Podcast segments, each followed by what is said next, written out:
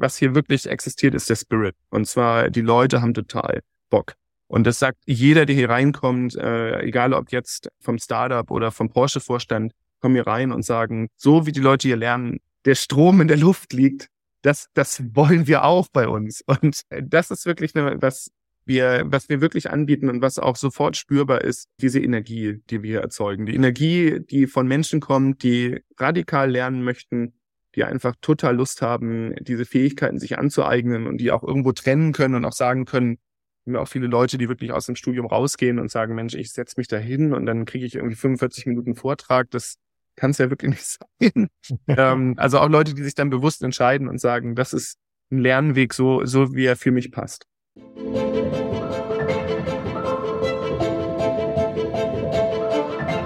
Innovation weiterdenken und Zukunft einfach machen. Hallo, Klaus Reichert hier. Ich bin unabhängiger Unternehmensberater und Business Coach für Innovation und Business Design. Ich begleite engagierte Unternehmerinnen und Führungskräfte sowie ihre Teams mit Smart Innovation auf dem Weg von der Vision zu enkeltauglichen Leistungen. Meine Mission ist es, Unternehmen und seine Menschen kreativer und innovativer zu machen.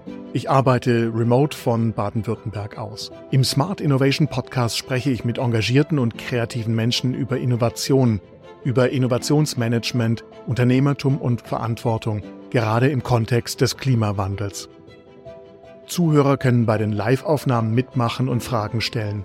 So wird Innovation lebendig und leicht umsetzbar. Die Live-Aufnahmen sind mittwochs, Episoden erscheinen montags. Den Link zu Terminen, Newsletter und dem Transkript finden Sie in den Show Notes. Bleiben Sie auf dem Laufenden und folgen Sie der Show, wo immer Sie Ihre Podcasts hören oder auf klausreichert.de-linkedin. Und denken Sie daran, es gibt kein Ende von Innovation, nur Starts.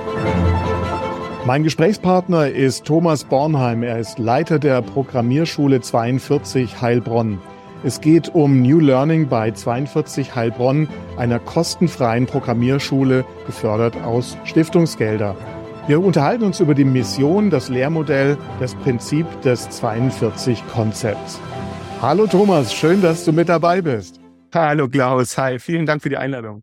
Hallo, du, ich freue mich, dass du dir heute die Zeit genommen hast. Und zwar, wir sprechen ja über 42. Da wird natürlich der Eingeweihte wissen, dass es da alles gibt, was man braucht, sozusagen. Äh, die anderen werden sich dann auch äh, fragen, was es denn tatsächlich ist. Aber bevor wir da loslegen, bitte, was ist dein Hintergrund? Du bist der Leiter dieser Programmierschule. Woher kommst du? Was hast du bisher so gemacht? Ja, ich wurde geboren in Bremen, habe dann lange studiert in Berlin und äh, der richtige Einstieg so in die Sache mit der mit der IT und dem Programmieren äh, folgte dann über Google. Bin 2006 nach Irland gegangen, um da zu arbeiten, hatte dann Stationen auch in äh, Indien mit Google und die letzten sieben Jahre meiner Zeit dort war ich im Silicon Valley und als dann für mich dieses Angebot reingekommen ist, äh, die 42 zu leiten, musste ich eigentlich gar nicht lange zögern und bin dann nach Heilbronn gekommen. Also in die boomende Stadt Heilbronn, die sich in den letzten Jahren ziemlich stark entwickelt hat auch.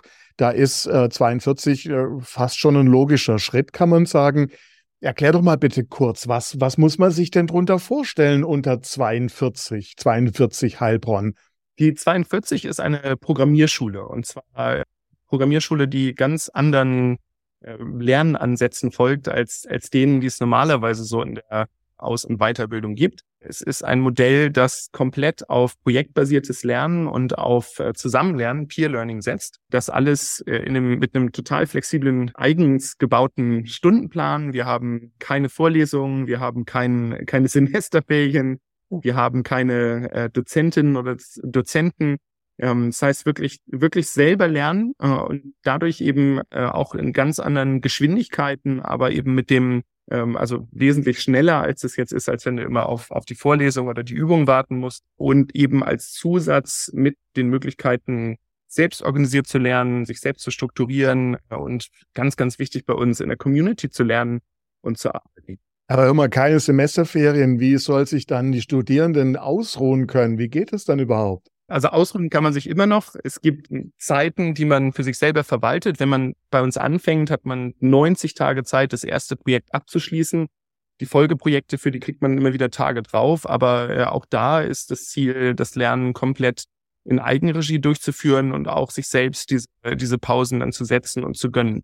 nochmal, der Fokus des äh, Lernens bei der 42 ist wirklich auf, auf, das, auf das Ziel hinzugehen, äh, möglichst schnell auch die Fähigkeiten zu erwerben, nicht aber, und das ist besonders, nicht aber einen Abschluss zu bekommen. Es gibt bei uns keinen offiziellen Abschluss. Wir versprechen aber, dass du ähm, bei uns programmieren lernen kannst, äh, wie es einfach anderswo nicht möglich ist. Aber du kriegst irgendwie einen Schein, wo dann draufsteht, du warst jetzt bei 42 mit dabei. Ja, das kriegst du, aber das ist nicht, das ist nicht offiziell akkreditiert. Also wir, okay. ähm, und jetzt fragt man natürlich, okay, wie, wie kann denn sowas sein? Die 42 gibt's schon seit jetzt knapp zehn Jahren. Die wurde in Paris gegründet, 2013. Es gibt mittlerweile über 40 Schulen weltweit, 16.000 Studierende. Das heißt, die 42 hat sich so ein bisschen als, als Marke, was das angeht, etabliert. Wir haben mittlerweile 56 Unternehmenspartnerschaften, wo viele quasi sagen, äh, jeder, jeder kann bei uns anfangen, Praktikum machen, ähm, einsteigen in, in die, in den Beruf. Also insofern haben wir da, äh, bringen, bringen wir da einiges, einiges mit, auch wenn es kein, kein Abschluss ist. Lass uns gerade noch kurz einen Schritt zurückgehen, bitte. Programmierschule. Okay, das ist, äh, wir haben gerade schon gehört, das ist keine Hochschule, wo ich mit einem Bachelor oder, oder einem Master rauskomme. Aber wie alt sind zum Beispiel die Menschen, die bei euch anfangen? Wir haben äh, ganz unterschiedliche Altersstufen bei uns. Durchschnittsalter ist 26 Jahre. Ja, aber es ist eben auch sehr, sehr verteilt. Und älteste Studierende ist ähm, 52 Jahre, die jüngsten Studierenden sind 18 Jahre. Wir haben natürlich so ein bisschen im, im jüngeren Alter haben wir so einen kleinen Schwerpunkt, aber auch viele Leute, die zwischen 30 und 40 sind, dadurch eben, dass wir ein sehr, sehr offenes Lernmodell haben und auch gerade eben die Vielfalt bei uns eine große Rolle spielt. Also, ich kann zu euch kommen, wenn ich direkt aus der Schule rausgehe, vielleicht will ich gar nicht auf die Hochschule gehen, auf die Universität, um meinen Master zu machen, sondern ich weiß, ich will programmieren, ich kann das irgendwie. Jetzt muss ich nur noch lernen, wie das geht und dann finde ich danach immer irgendwas zu tun. Vielleicht gründe ich sogar selbst ein Startup. Ich kann aber auch vielleicht später zu euch kommen, wenn ich schon vielleicht eine Ausbildung gemacht habe und merke, Mensch, Programmieren ist für mich wichtig. Genau so. Und All diese äh, Lebensläufe haben wir auch bei uns. Wir haben Leute, die direkt von der Schule kommen. Wir haben Leute, die vielleicht eine Ausbildung schon gemacht haben. Wir haben Leute, die haben studiert. Wir haben Leute, die sind äh, schon jahrelang im Berufsleben und sagen, ich möchte da jetzt doch äh, Programmieren noch draufsetzen. Also all das, also jeder, jeder wird hier sozusagen glücklich gemacht. Wir haben sehr, sehr, sehr, sehr positive Umfragewerte unser, unter unseren Studierenden. Ähm, jeder, der da direkt in diese Fähigkeiten einsteigen möchte, ähm, hat dazu die Chance. Ich sollte noch, glaube ich, sagen, ja, wie kann man mitmachen? Also ganz so einfach ist es nicht. Es gibt einige, ja, ich würde nicht sagen Hürden, sondern, sondern Prüfungen auf dem Weg dahin. Es gibt zum einen, wenn man, wenn man das machen möchte, gibt es einen Aufnahmetest in zwei Phasen. Die eine Stufe ist online, das dauert zwei Stunden, ist nicht ganz so schlimm und auch nicht ganz so lang. Und die ernsthaftere Auswahlprüfung findet dann hier äh, vor Ort statt in Heilbronn. Das ist ein vierwöchiges Aufnahmeverfahren, bei dem die Bewerber schauen können, ob das was für sie ist. Und wir gleichzeitig nach diesen vier Wochen, also kriegt man quasi jeden, jeden Tag gibt's da eine Lernaufgabe, eine Projektaufgabe.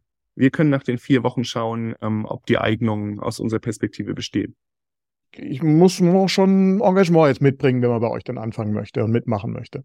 Engagement ist super wichtig. Jeder, der hier anfängt ähm, zu, zu lernen oder auch sich einschreibt, muss viel, viel Energie mitbringen. Aber das Besondere ist eben, es sind eigentlich mehr, viele Besonderheiten, aber eine Besonderheit ist, ist, äh, das Studium selbst ist kostenlos, ist, wie du schon gesagt hattest, ermöglicht durch die Dieter Schwarz Stiftung, dieses äh, Projekt 42 Heilbronn. Und gleichzeitig das andere Besondere ist auch, dass ich hier mit Menschen zusammen lerne, die 100 Prozent diese Eigenmotivation mitbringen. Also die Situation, wie ich das hatte damals im Studium, als ich neben vielen Leuten saß, die wenn sie sagt, sie wissen eigentlich gar nicht, warum sie da sitzen und sie gucken mal, ob das jetzt, ob sie das noch ein Semester weitermachen oder, oder das abbrechen. Das gibt's ja nicht. Äh, eben aus, aus diese eine, auf, aufgrund dessen einfach, dass wir hier ähm, sehr, sehr motivierte Menschen haben, auch Menschen, die wissen, warum sie es tun.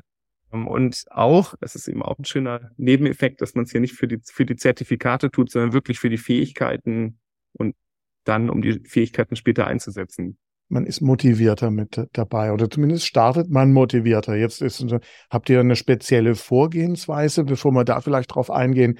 Wie lange wäre man bei euch? Wie lange dauert das, das gesamte Programm? Wenn Lernende bei uns sich äh, da stark einsetzen und regelmäßig zu uns kommen, haben wir jetzt die ersten Lernenden gehabt, die nach acht Monaten das Programm beendet haben, haben aber auch viele, die, die eher äh, ja, 20 Monate, 21 Monate brauchen. Aber es ist wirklich ganz, ganz abhängig von den Lerngeschwindigkeiten der, der Lernenden.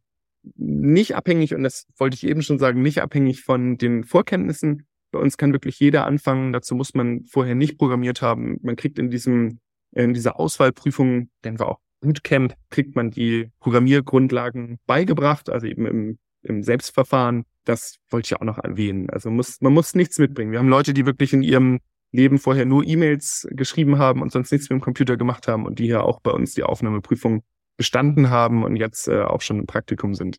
Du hast gerade gesagt, ihr habt äh, keine Lehrenden. Was war noch? Was war noch anders? Kein keine, keine Stundenpläne, keine, ja, genau, keine genau. Semesterferien, genau. das ist ja das Schlimmste eigentlich. Ne? Aber wie, wie muss ich mir das denn dann vorstellen, wenn ich zum Beispiel so projektbasiert arbeite? Wie, wie läuft das denn dann so ab?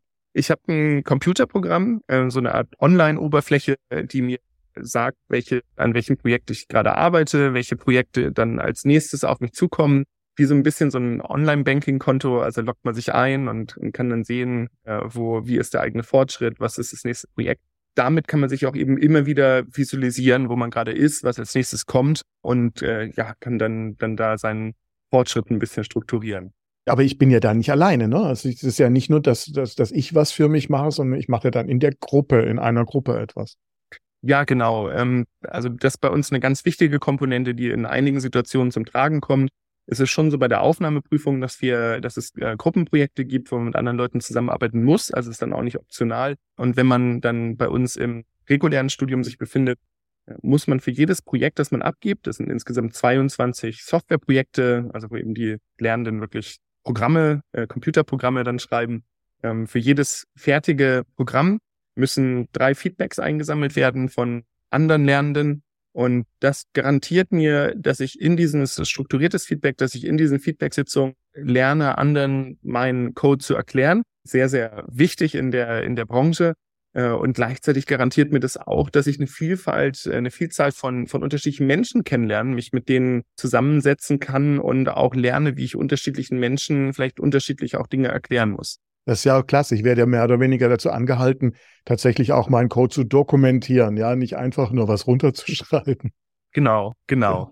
Genau, also wir haben auch, äh, wie bei großen Softwareunternehmen haben wir ähm, ganz bestimmte äh, Guidelines, also so eine Art Style Guides sind das. Das sind so, so äh, Stilfibeln, wo man eine Vorgabe bekommt, wie man auch zu programmieren hat, wie die Zeilen auszusehen haben, wie man kommentiert, wie die, die was das heißt, äh, Code zu strukturieren, ganz normal in großen Unternehmen und eben wichtig für unsere Lernenden schon früh das mitzubekommen, äh, um eben auch möglichst früh schon auf die Praxis vorbereitet zu werden. Ist man da vor Ort die ganze Zeit? Es hört sich so an, als ob man das eigentlich auch äh, von überall aus der Welt machen kann. Es ist äh, dezidiert vor Ort, dadurch, dass ich eben diese Vorgabe habe, ja immer mit anderen Leuten zusammenzuarbeiten und auch zusammen zu lernen. Wir haben eigentlich auch die Erfahrung gemacht, dass das Lernen vor Ort wirklich äh, einen riesen Unterschied macht. Ich habe zwei Argumente dafür. Wir haben unsere Schule mit anderen Schulen verglichen. Äh, ja, es gibt ja viele 42 Schulen äh, mit anderen Schulen ver verglichen, die äh, eben ähm, kein, nicht, nicht ausschließlich äh, on-site operiert haben.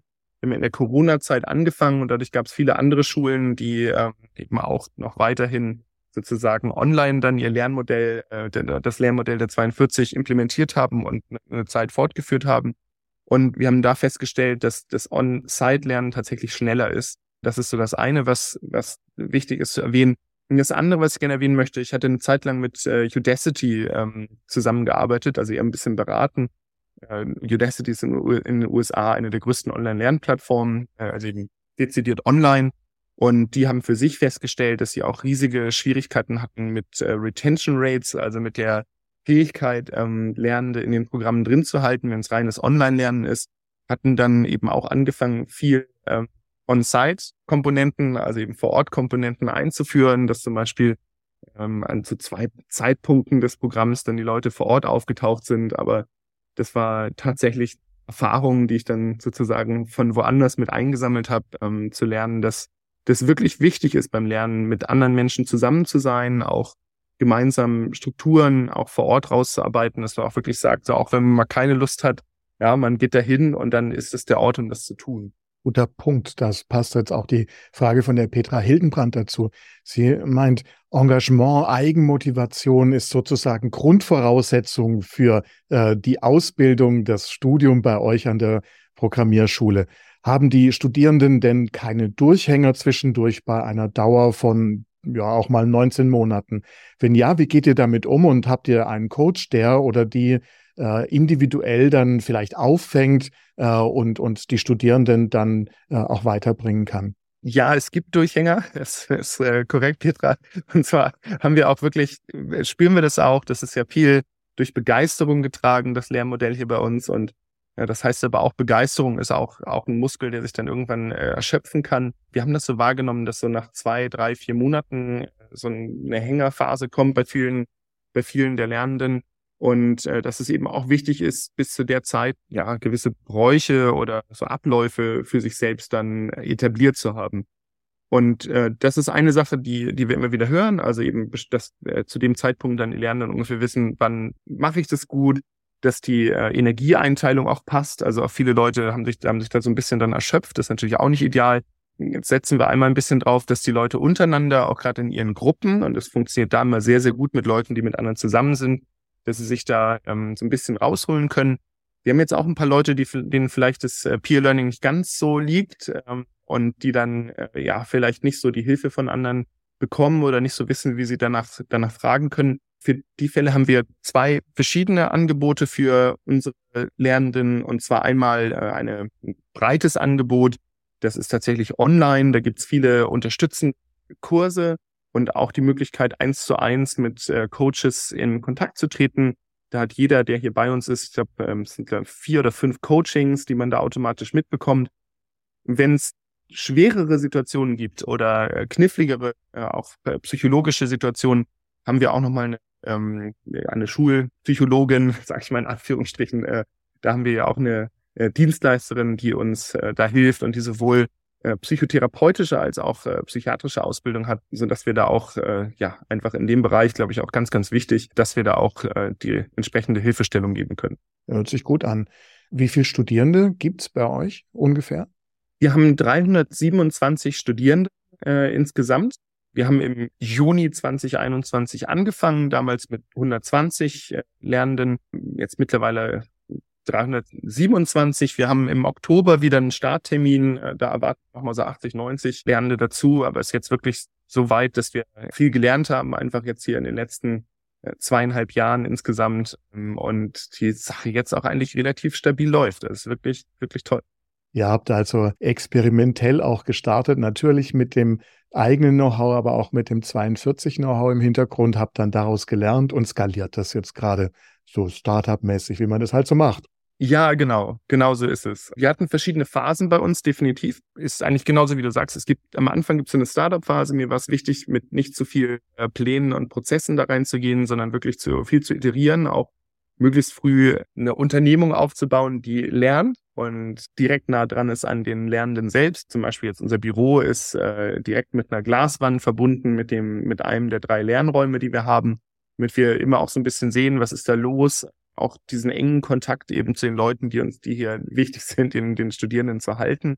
Wir sind dann durch eine Phase durchgegangen, würde ich sagen, so von, äh, wo, wo du wirklich sagst, jetzt, wir öffnen das Ding, ja, die ersten 100 äh, Leute, die dann da waren, äh, 120, da merkt man dann so, okay, wir äh, konsolidieren das jetzt, wir, wir äh, sind jetzt halt eben so eine kleine Familie noch und versuchen hier die, die Sachen so erstmal aufzubauen und zu stabilisieren. Die erste Person im äh, Praktikum war natürlich ein riesen Meilenstein, so solche Geschichten. Ja, und irgendwann wird es dann mehr. Und dann, äh, da stecken wir jetzt gerade drin, also eben operative Konsolidierung. Was heißt das? Man fängt an, äh, Prozesscharts äh, zu malen, man guckt, dass man, dass man die Dinge äh, stabilisiert. Aber ja, also eins, ein Schritt nach dem anderen. Aber wir haben hier definitiv mit dem Team, wir sind jetzt zwölf Leute, haben hier definitiv äh, verschiedene Phasen mitgemacht und sind, sind auch relativ bewusst immer von Phase zu Phase dann gegangen, aber haben eigentlich die ganze Startup-Erfahrung mitgemacht.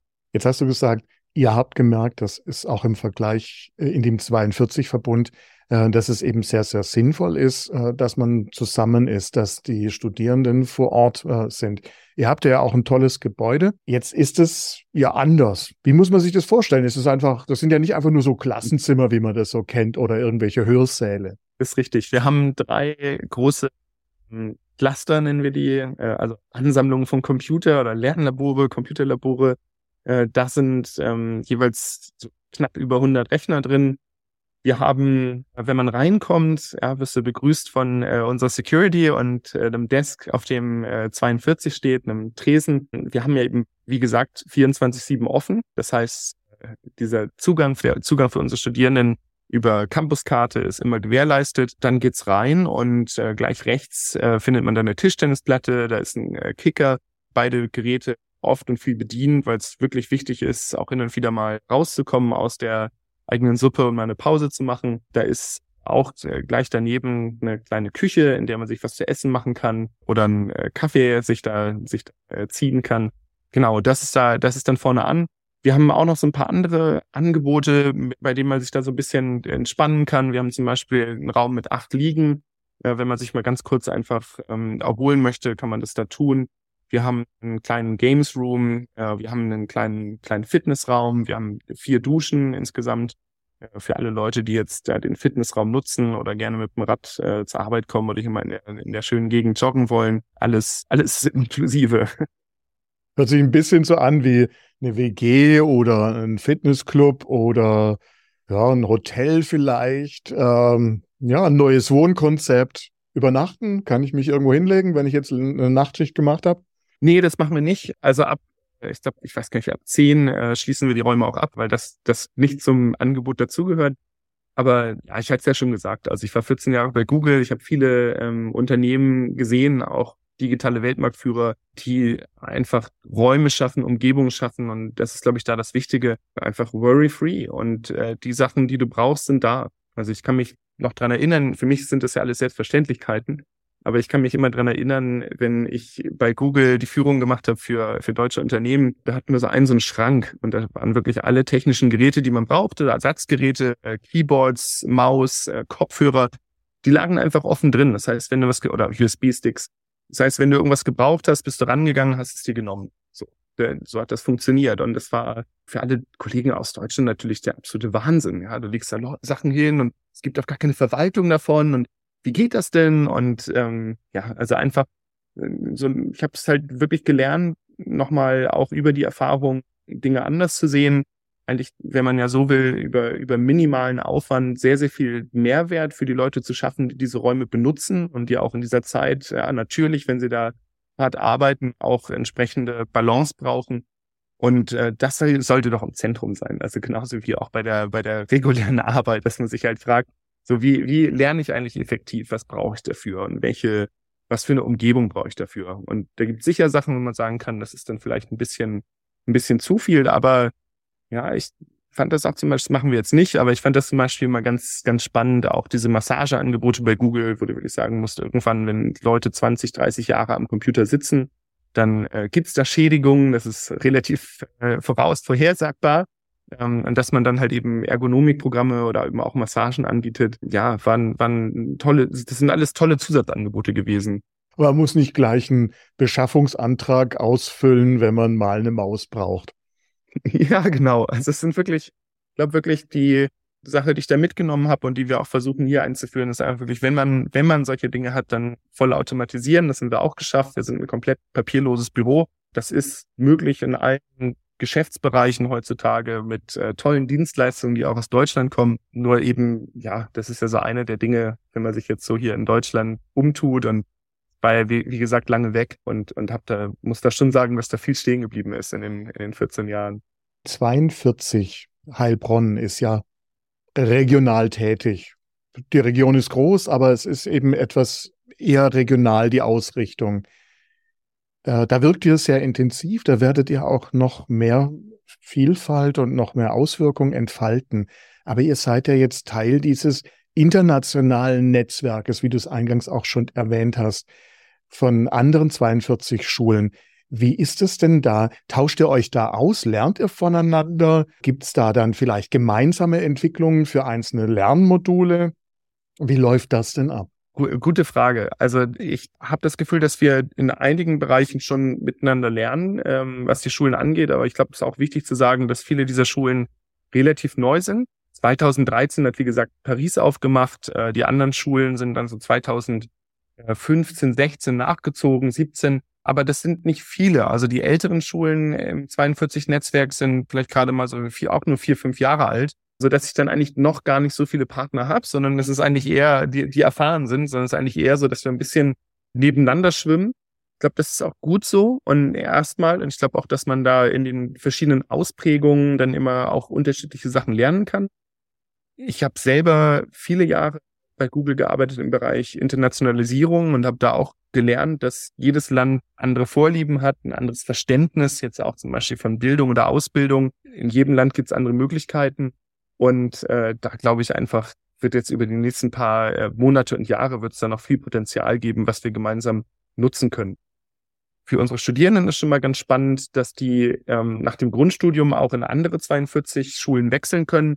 Also wenn die zum Beispiel Lust haben, dann in Tokio Zeit zu verbringen oder ähm, äh, ja nach ähm, Australien mal eine Zeit lang zu gehen, dann ist das mit dem Modell auch möglich. Andersrum wieder, warum sollte eine 42 sowas machen wollen?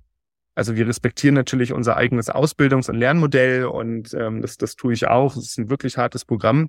Heißt dann aber eben auch, dass die Leute, die es geschafft haben, wirklich zu den Top-Talenten im Programmierbereich gehören. Und das heißt, jede Person, die da jetzt äh, andersrum aus Tokio ähm, oder aus Australien kommen würde, für die sind wir natürlich dankbar. Ich finde es auch ein, eine tolle Möglichkeit, eben schnell mal andere kulturelle Erfahrungen zu erleben als Studierende, als junger Mensch ist es ja eine, eine Sache, die man unbedingt tun sollte. Äh, gleichzeitig aber eben auch fürs Unternehmen, für die, für die Schule, eben da mit der Zeit eben von anderen zu lernen. Und da bin ich schon mal gespannt, wie sich das dann so über die nächsten, sagen wir mal, zehn Jahre entwickelt, weil der wird ja dann einfach auch, je mehr vielleicht auch neue Fragestellungen aufkommen, auch der Bedarf kommen zu diesem Austausch, zu diesem gemeinsamen Machen. Du hast gerade ein paar Vorteile für Studierende schon an angesprochen. Ich glaube, das waren auch schon sehr wichtige. Gibt es denn noch weitere, die wir nennen sollten? Weitere Vorteile für Studierende? Nochmal zusammengefasst, ich glaube, das schnelle Studieren ist toll. Ich glaube, das Studieren mit anderen sehr motivierten Leuten ist toll. Die Praxisnähe ist toll, dass ich projektbasiert arbeite, äh, mit anderen zusammenarbeite, die unterschiedliche Kompetenzen haben. Hier für Heilbronn ist, glaube ich, super, dass wir dieses total äh, diverse Netzwerk an Unternehmen haben. Das ist, glaube ich, echt, echt super. Und halt, glaube ich, echt dieser ganz, ganz enge Zusammenhalt in der Community. Sprich, wenn du hier raus bist, dann hast du einfach auch ein Netzwerk von ein paar Dutzend Leuten. Wahrscheinlich mehr. Wahrscheinlich sind so um die, um die 100 Leute, die, die du da mitnimmst aus deiner eigenen, äh, aus deiner Aufnahmeprüfung, aus dem regulären Studium. Und das ist, glaube ich, auch eine Sache, die man gerade jetzt in diesem Umfeld des Programmierens, also auch in diesem ist einfach ein Wachstumsmarkt und wird es auch noch bleiben für die nächsten paar äh, Jahre sehr, sehr sicher, auch wenn es da mal hin und wieder so Ups und Downs gibt. Aber es, der Bedarf ist riesig in dem Bereich, über 100.000 äh, offene Stellen äh, laut äh, Branchenverband Bitkom für ITler. Also da ist es Gold wert, wenn man ein großes Netzwerk hat, wenn man untereinander sich kennt, wenn man auch weiß, hier baue mich hier gerade auf, ich bin in einem, eine Gründung, wir suchen die nächsten fünf Mitarbeiter. Das ist einfach klasse. Das darf man echt nicht unterschätzen. Finde ich auch. Und da sind wir auch schon bei diesem Punkt eben Vorteile für Unternehmen, die hast du gerade genannt. Aber man muss ja auch dazu sagen, ihr arbeitet da ja auch mit Unternehmen zusammen. Ihr werdet zum Teil auch unterstützt von Unternehmen. Wie, wie läuft das denn ab? Wie kann man sich denn da als, als Unternehmen auch einbringen zum Beispiel? Das funktioniert aber von ganz selber. Und zwar die Leute melden Interesse an. Wir machen das möglichst niedrigschwellig auch, auch in dem Bereich. Wir haben so ein klein, kleines strukturiertes äh, PowerPoint-Deck, äh, äh, das wir dann teilen. Da steht dann genau drin, wie, wie kann ich denn ein Praktikum anbieten bei der 42? Was brauche ich dafür? Was muss ich dafür wissen? Ganz, ganz wichtig, wenn man da Erfolg haben möchte. Also wir hatten jetzt eine Zeit lang deutlich mehr Praktikumsangebote als, als Studierende, die schon fertig gewesen sind Ganz, ganz wichtig ist auch, dass die Unternehmen sich bei uns vorstellen. Da gibt's mehrere Gelegenheiten. Wir machen Partnertage. Das haben wir jetzt dreimal gemacht. Da sind immer so, jetzt letztes Mal vor zwei Wochen, glaube ich, war es in 16 Unternehmen hier gewesen. Es sind immer so ein bisschen mehr, bisschen weniger als 20. Das waren jetzt so die ersten drei, drei Male. Sonst gibt's aber auch die Möglichkeit, nochmal einzeln hier äh, vorzusprechen sozusagen. Wir haben alle zwei Wochen unseren äh, Partner Wednesday, also Partner Mittwoch. Da kommen dann Unternehmen, stellen sich vor, haben nochmal ein bisschen thematische Ausrichtung oder zeigen auch wirklich, dann kommen auch wirklich die Leute aus den, aus den Entwicklungsabteilungen, also nicht nur die HRler, weil ja, die natürlich dann oft nicht so tief drin sind in den wirklichen Problemen oder in dem, was auch gelöst werden soll. Ähm, das ist eine, eine weitere Möglichkeit. Und wir haben auch viele Unternehmen, die hier einfach Workshops geben, äh, um möglichst auch, also zwei, zwei Sachen zu, zu erledigen. Einmal die äh, Studierenden, den Studierenden helfen, ein bisschen mehr Wissen zu erlangen in so Spezialbereichen, die jetzt hier im Grundstudium nicht angeboten werden. Und zum anderen einfach auch äh, aktiv zu rekrutieren. Das heißt, ich kann was reingeben, ich soll sogar was reingeben als Unternehmen und äh, habe sehr viele Möglichkeiten auch sozusagen ähm, mit euch zusammen eben etwas zu entwickeln. Was hier wirklich existiert, ist der Spirit. Und zwar, die Leute haben total Bock. Und das sagt jeder, der hier reinkommt, äh, egal ob jetzt vom Startup oder vom Porsche-Vorstand, kommen hier rein und sagen, so wie die Leute hier lernen, der Strom in der Luft liegt, das, das wollen wir auch bei uns. Und das ist wirklich eine, was wir, was wir wirklich anbieten und was auch sofort spürbar ist, diese Energie, die wir erzeugen. Die Energie, die von Menschen kommt, die radikal lernen möchten, die einfach total Lust haben, diese Fähigkeiten sich anzueignen und die auch irgendwo trennen können und auch sagen können, wir haben auch viele Leute, die wirklich aus dem Studium rausgehen und sagen, Mensch, ich setze mich da hin und dann kriege ich irgendwie 45 Minuten Vortrag. Das kann es ja wirklich nicht sein. ähm, also auch Leute, die sich dann bewusst entscheiden und sagen, das ist ein Lernweg, so, so wie er für mich passt. Das war jetzt ein ganz äh, wichtiges, wichtiger Punkt, an den ich anknüpfen möchte. Was sind denn so Tipps, die du jetzt einem Unternehmen geben würdest auf Basis deines Hintergrunds, auf Basis der Erfahrung mit 42, damit die zum Beispiel eure jungen Programmierer und Programmiererinnen nicht einfach von vornherein gleich verbrennen oder die Begeisterung sozusagen verheizen. Wie können die denen den Start zum Beispiel erleichtern? Wie, wie können die sich attraktiv machen dafür, dass man dann bei ihnen anfängt? Wie können die das auch hinbekommen, dass nicht einfach nur, wie soll ich sagen, die Begeisterung einfach sofort verfliegt, sondern eigentlich am, am ja. Leben erhalten bleibt?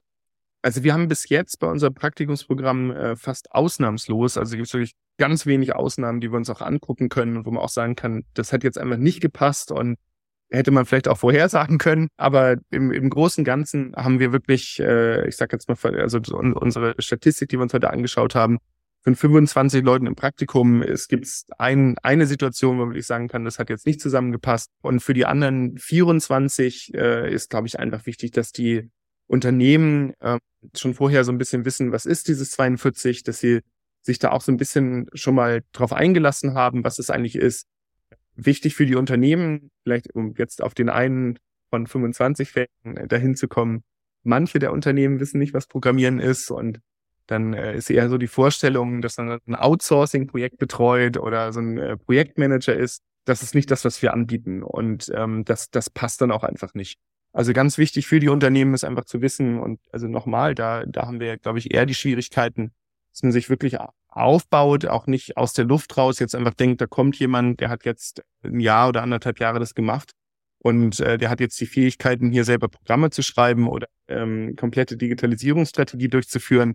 Das können die Leute so äh, ja, vielleicht vereinzelt schon schon leisten, aber da gibt's dann mal vielleicht eine, eine App mal schreiben oder sowas. Die Dimension, in der gedacht wird, ist, glaube ich, die, dass man sagen muss als Unternehmen, ich brauche eigentlich, ich brauche ein Team, ich brauche jemanden, der für den äh, Studierenden da sein kann, um ihn, um ihn anzuleiten. Was wir anbieten können, ist wirklich jemand, der nicht Dienst der Vorschrift macht, sondern wirklich sich die, die Sachen selber raussucht, der auch weiß, wann er Fragen stellt, weil das jemand dann ist, der auch hier in dem Umfeld das gelernt hat. Das heißt also, da ist auch die Intention dahinter, tatsächlich das Programmieren als solches und nicht nur das Projektmanagement von Programmierarbeit, die dann irgendwo anderswo außer Haus stattfindet, eben tatsächlich zu etablieren, das Programmieren sozusagen wieder ja. nearshoren oder zumindest vor Ort zu bringen. Ja, Klaus, und ich, und auch um nochmal da in die Tiefe zu gehen, also ich habe ja so ein paar Diagnosen jetzt aus den zweieinhalb Jahren, die ich jetzt hier in Deutschland war. Viele der Unternehmen sind nicht digital first. Das, das muss man einfach sagen. Und das ist einfach eine,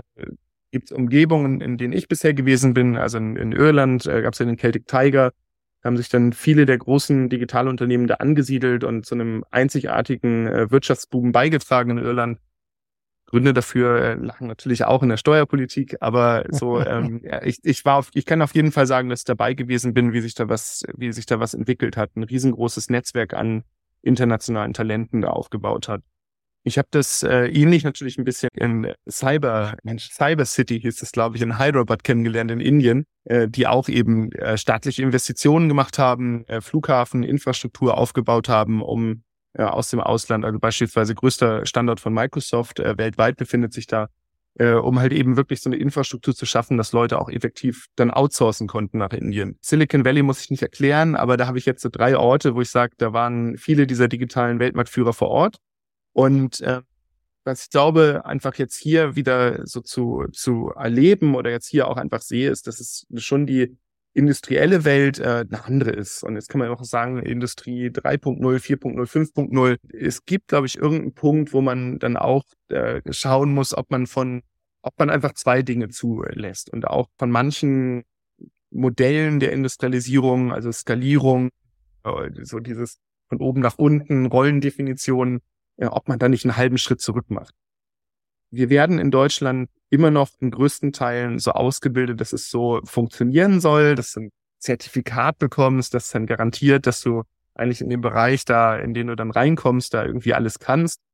Aber wir wissen auch, dass sich das Modell in, in einigen Lern- und Arbeitsbereichen ein bisschen, bisschen ähm, überholt hat.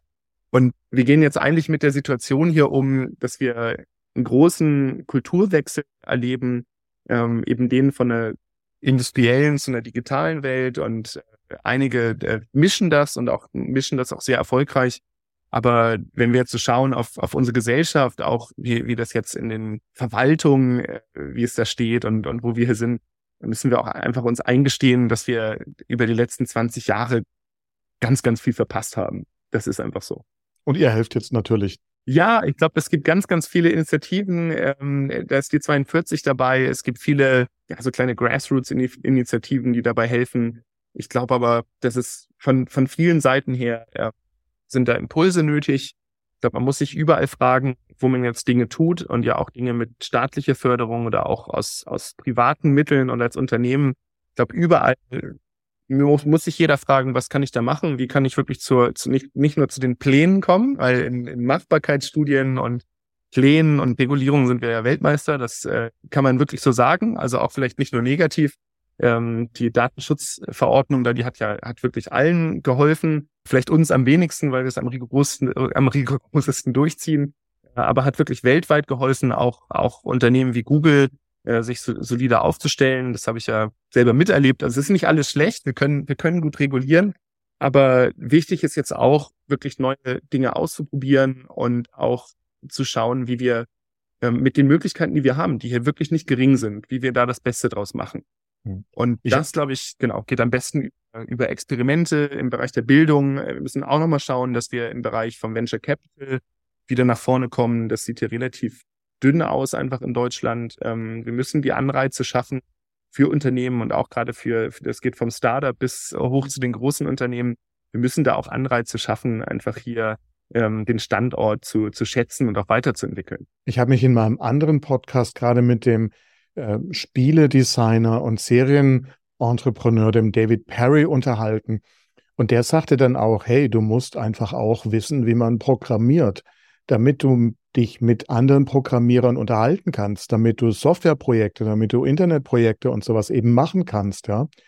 Und das kann dann schon auch sein, dass jetzt die Studierenden bei euch natürlich tatsächlich sich weiterentwickeln, ja, und sozusagen in die Projektmanager-Rolle reinrutschen oder sich äh, zum Architekten oder sonst was eben entwickeln. Aber genau. sie wissen, wie das geht mit dem Programmieren und wissen, worüber genau. sie reden.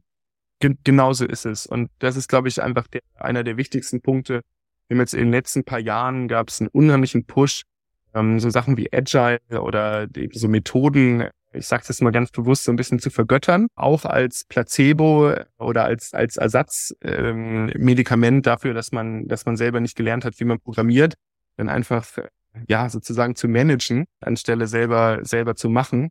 Und äh, das ist einfach, das ist einfach ein Problem. Also so wie ich sehe, dass wir halt wirklich sehr, sehr viele Leute haben. Ich habe es bei Google ja auch erlebt, die äh, dann irgendwo bei dir anfangen und die Universitäten, auch amerikanische Universitäten, ähm, dann irgendwo glauben, sie könnten da Managementmethoden vermitteln und äh, ohne dass jemand irgendwelche praktischen Erfahrungen hat, dann schon alle Methoden und, und Bücher oder, oder äh, ja, äh, Skills da, das sind ja keine richtigen Skills, das ist ja so Wissen mitzugeben, damit man auch gleich direkt im Management einsteigt. Also nicht gleich die ersten Stufen gleich schon überspringen. Und das ist wirklich, ich glaube, das ist wirklich Gift. Also ich glaube, das ist wirklich keine, das ist wirklich schädlich. Und wir haben es ja bei Google auch erlebt, oder ich habe es bei Google erlebt.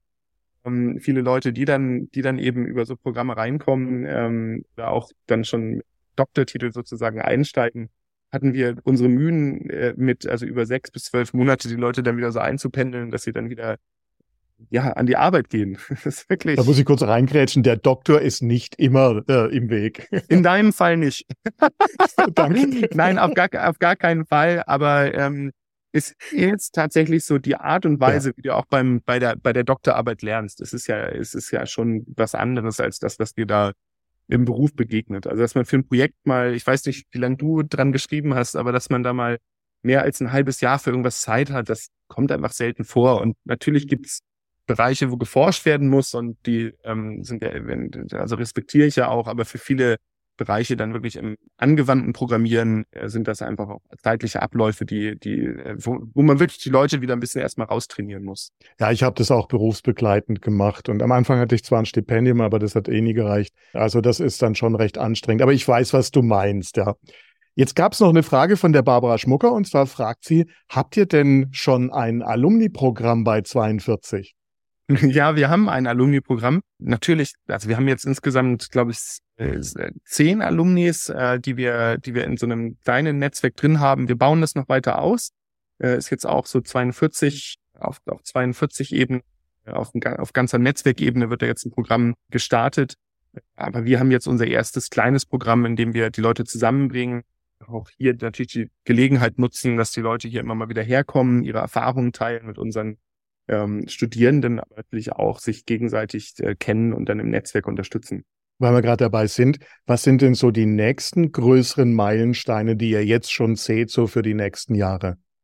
Wir haben die Möglichkeit, äh, einerseits über den, den Meilenstein äh, der AZAV-Akkreditierung, sollte jetzt in den nächsten paar Wochen erfolgen, auch Menschen eine Möglichkeit zu geben, hier zu studieren, die äh, entweder arbeitslos sind, äh, also dadurch dann eine volle Maßnahme ersetzt bekommen und auch Anerkennung bekommen, dass das, äh, dieses Programm hier ihnen hilft ähm, in, in ihrer Weiterbildung. Äh, gleichzeitig gibt es auch den ähm, Unternehmen die Möglichkeit, ihre Mitarbeiter hier äh, für eine längere ähm, Fortbildung einzubringen. Ähm, beim groß, größten Teil, ähm, den dann äh, die Unternehmen erstattet bekommen. Das ist ein toller Meilenstein. Ein weiterer Meilenstein wird sein, äh, dass viele unserer Module gerade von der ähm, Hochschule Heilbronn anerkannt werden, also dann auch ECTS-Punkte vergeben werden können. Das ist natürlich ein langer Schritt, ja, aber das ist natürlich auch nochmal eine tolle Möglichkeit für uns, so Äquivalente zu schaffen, auch nochmal mit dem Hochschulsystem äh, in Deutschland sozusagen in den Dialog zu treten. Das wird spannend sein und ja, einfach die größeren Meilensteine für uns sind, dass wir hoffen, in den nächsten paar Jahren auf sechs bis 700 Studierende zu kommen. Großer Meilenstein dabei wird auch sein, dass wir bald nochmal einen weiteren Gebäudeteil eröffnen. Das wird dann nochmal so, ja, nochmal das Doppelte sein von dem, was wir jetzt hier schon haben. Eben auch mit Interaktionsmöglichkeiten mit der Technischen Universität München, die ja auch mit 40 Lehrstühlen insgesamt nach Heilbronn kommt, also 41, um genau zu sein. Und da auch nochmal ganz viel anbietet im Bereich KI und äh, IT-Security. Also genau die äh, Themen, die auch für unsere Studierenden interessant sind und wo wir dann uns auch hoffen, auch aufgrund der physischen Nähe dass da viel äh, gemeinsame Projekte entstehen. Das finde ich eben wirklich beeindruckend in Heilbronn, wie viel da miteinander passiert und gemacht und wie wird und wie gut es dann auch Hand in Hand geht, die einzelnen Angebote, die dann da sind. Viele dieser Projekte haben einen gemeinsamen Hintergrund oder wenige gemeinsame Hintergründe. Das ist schon toll, wie sich das aber eben die letzten Jahre, Jahrzehnte entwickelt hat. Und das ist auch gut zu sehen, was das an Ergebnissen bringen kann, wenn man so organisiert vorgeht. Ja, genau. Also ich glaube, ganz wichtig ähm, hier, und das ist nochmal anders als bei den anderen äh, Wachstumsstandorten, an denen ich bisher gewesen bin, ist einfach die äh, Vielfalt, die auch in einerseits sowieso schon in der Region steckt. Äh, das muss man ganz klar sagen. Also die unterschiedlichen äh, Verticals, die hier in Südwestdeutschland äh, auch mit ganz erfolgreichen Unternehmen hier am Start sind. Das ist was echt Besonderes. In den USA oder auch ja sonst in Deutschland ist es eher üblich, dass man da so eine Sache hat und dann, dann ist es das. Äh, hier ist wirklich die Vielfalt ganz, ganz wichtig. Und das andere ist nochmal, dass ich auch nicht diese zwei, drei, vier großen Unternehmen habe, die alles dominieren, sondern ich habe auch so ein bisschen so eine Art äh, Checks and Balances. Also natürlich gibt es eine Schwarzgruppe, äh, die hier sehr, sehr, sehr stark äh, aktiv ist und auch ein, ein, eine der äh, Beispiele von Unternehmen sind, die ich vorher genannt habe, die wirklich an diesem aktiven Umbau selbst jetzt äh, mitgestalten? Wie wird man von einem eher industrielastigen Unternehmen zu einem digitalen Unternehmen? Das ist wirklich, wirklich spannend. Aber eben diese Vielfalt macht's aus und auch diese Vielfalt und diese Möglichkeiten dann voneinander zu lernen. Weil du es gerade sagst, wir haben schon eine andere Episode des Podcasts gemacht zu diesem Thema Weiterbildung mit den Förderungsmöglichkeiten. Das verlinken wir dann in den Show Notes. Und wir haben dazu auch gleich noch eine Frage von der Petra Hildenbrand. Und zwar fragt sie, aus welchem Radius um Heilbronn herum kommen denn die Unternehmen zur 42 Heilbronn und stellen sich vor, beziehungsweise bieten Praktika an? Was ist denn da so eure Erfahrung? Was ist euer idealer Radius vielleicht auch? Ja, also wir haben, ähm, ich glaube jetzt, wenn ich sage so die Region, äh, dann ist das für mich noch Karlsruhe mit äh, Stuttgart, Würzburg, äh, Mannheim, ja, das sind, ich glaube, so das kann man einfach so diese, diese nächstgelegenen Großstädte, wir sind ja da in der, in der Mitte, äh, sozusagen, und dann natürlich die vielen äh, Weltmarktführer in den kleineren Städten. Aber da kommt wirklich einiges zusammen. Das ist wirklich faszinierend. Ja, ja ich habe da auch gerade ein Projekt in der Region, in der Großregion, und es ist wirklich spannend, was da alles an Unternehmen da ist. Große, kleine, wie du schon sagst, Weltmarktführer, äh, hochspezialisierte Unternehmen, unglaublich spannend, was da alles abläuft in der Region. Und zwar nicht nur Automotive, ist natürlich stark geprägt aus dem Automobilbereich, aber eben nicht nur. Genau. Thomas, was machst du denn gerne in deinem Job? Das ist eine wirklich gute Frage. Ähm, eigentlich am liebsten bei meinem Job mag ich eigentlich die Vielfalt. Also ich, ich mag, äh, ich, ich war früher Spezialist und habe äh, in, in meinem letzten Leben bei Google habe ich sehr, sehr viel Zeit äh, verbracht mit ähm, Daten und Statistiken und Berichten und Strategiepapieren und habe da eigentlich immer eine Sache sehr, sehr viel und sehr, sehr tief gemacht. Das hat auch Spaß gemacht. Ähm, aber was ich an dieser Aufgabe besonders mag, ist die Vielfalt. Und zwar geht das wirklich los vom Dialog mit den Studierenden. Also immer wenn da irgendwas total aus dem Ruder läuft, dann äh, bin ich ja auch mal eingeschaltet. Ähm, das das äh, gibt's da dann gibt's die Podcasts oder Interviews oder äh, Berichte, die für äh, die ARD oder äh, die Stimme gemacht werden hier in Heilbronn. Ähm, dann gibt's die Frage, wie man sich der Werbung zuwendet und was wir im Marketingbereich, im Kommunikationsbereich machen können. Äh, da gibt's viele Fragen im Bereich Produkt, wie wir uns verbessern können, wie wir das ähm, Programm auch immer, immer weiter verbessern können. Wir haben Fragen zum Thema Community, äh, Events. Ich hatte jetzt meine Nebenprojekte noch gar nicht erwähnt, KI-Salon und ähm, KI-Festival am 1. 2. Juli hier in Heilbronn. Ja, wir erwarten über 3000 Besucher, also auch nochmal eine ganz, ganz besondere Sache einfach für alle Leute, die hier in, im Umkreis leben. Die, diese Vielfalt, die mag ich wirklich gern und ich bin auch wirklich froh, über die Jahre bei Google gelernt zu haben, wie man mit so einer Vielfalt auch effektiv umgeht und äh, auch mit, mit enormer Vielfalt auch äh, zumindest sich selbst ähm, Erfolg definieren kann. Dann bin ich schon gespannt, wie sich das Ganze jetzt weiterentwickelt. Ich drücke die Daumen, dass es weiterhin so gut läuft und vielen Dank, dass du heute mit dabei warst. Sehr gern, Klaus. Ganz, ganz herzlichen Dank. Ähm, vielen Dank für die tollen Fragen und das tolle Gespräch. Das war der Smart Innovation Podcast. Er wurde mit einem interessierten Publikum live aufgenommen. Vielen Dank fürs Dabeisein und Zuhören. Diese Episode gibt es auch zum Lesen. Der direkte Link ist in den Show Notes. Noch kein Abonnent? Die Show ist überall zu finden, wo es Podcasts gibt. Weitere Informationen und meine Kontaktdaten sind bei klausreichert.de-podcast. Dort gibt es auch eine Übersicht der nächsten Live-Aufnahmetermine. Ich bin Klaus Reichert und das war der Smart Innovation Podcast.